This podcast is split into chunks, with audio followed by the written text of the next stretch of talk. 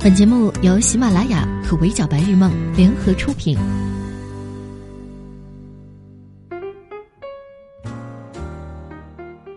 闹钟负责叫你起床，我负责叫醒梦想。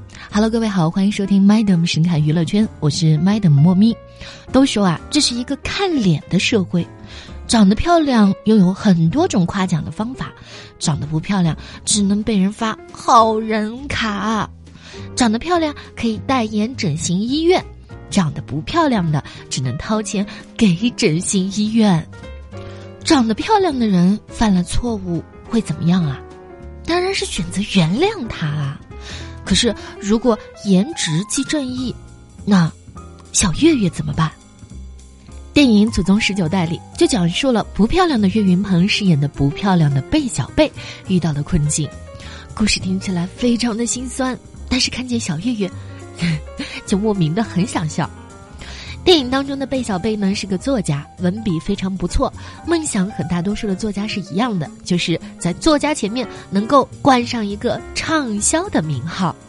然而，畅销书的作家都长什么样呢？哦，风度翩翩、玉树临风、花容月貌等等等等。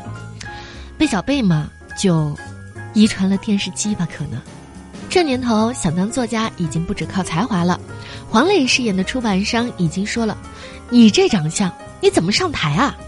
然而生活给你关上了一扇门，肯定会把你的窗也顺便关了。事业不顺的贝小贝，爱情之路也很坎坷。为什么呢？因为他暗恋的是林志玲啊，就连贾玲同学都明白颜值不搭嘛。志玲姐姐也非常诚恳了，对贝小贝说。哪怕你再好看一点点呢，事业不顺，爱情受阻，贝小贝呢不得不去寻找亲情的慰藉，却被护士误以为是来整容的大生意。冷静，小贝长得虽然和整形大夫贝医生不太像，但是爸一般是不会乱叫的。贝医生表示：“我能怎么办呀？我也很绝望啊。”为了拯救儿子的颜值，亲爸贝医生用自己的专业素养给亲儿子出了非常认真负责的整形方案，哪里都需要动一下。但是整来的漂亮脸蛋毕竟治标不治本，到了下一辈儿也就露馅儿了。长相这个问题根源上还是基因的问题，为此小贝顺着家谱回到过去，打算啊从祖辈就给自己调配基因。然而，面对这张脸，祖宗们也表示无能为力。大侠祖宗没办法，神医祖宗没前途，秀才祖宗没希望，教授祖宗没幸福。答案全在名字里了。面对小贝执着的天问：“我美吗？”身为祖宗，也没办法发出善意的谎言。此处，小贝收获了好人卡一张。不过，虽然小贝的颜值不过关，祖宗们还是长得非常好看的。吴京、吴秀波、杜淳、欧弟可都是娱乐圈里颜值实力兼具的演员。电影里其他的颜值担当也不少，什么林志玲、井柏然、郑恺、李晨、马苏、张丽，哪一个不是标准的漂亮脸蛋？哎，此处心疼贝小贝一秒钟，本来就不好看，还要反差萌。说到这里呢，Madam 就发现祖宗十九代阵容真的很吓人，集结了岳云鹏、吴京、吴秀波、井柏然、林志玲、王宝强、大鹏、吴君如、李晨、杜淳、郑恺、欧弟、张国立、贾乃亮、张丽、马苏、萧敬腾、汪东城、贾玲、谢依霖等三十三位明星大咖。这里面除了前面说的颜值担当，还有老戏骨和实力派，而且多位喜剧大咖聚集到一起，笑料一定很足。比如贾玲同学就在电影里展现了秘制自信，上一秒还在贬损贝小贝的颜值，下一秒就自动把自己划在都好看的队伍里。再比如于谦大爷，脑回路也是不太正常。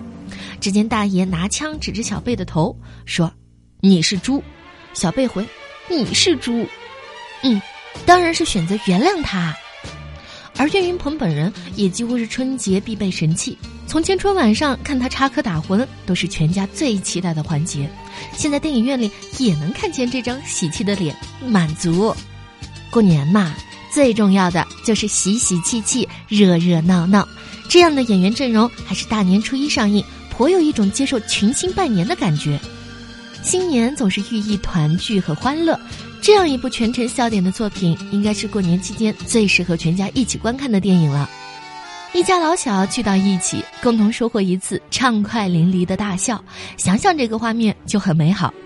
当然，笑声过后，回归开篇的那个问题：长得漂亮真的有那么重要吗？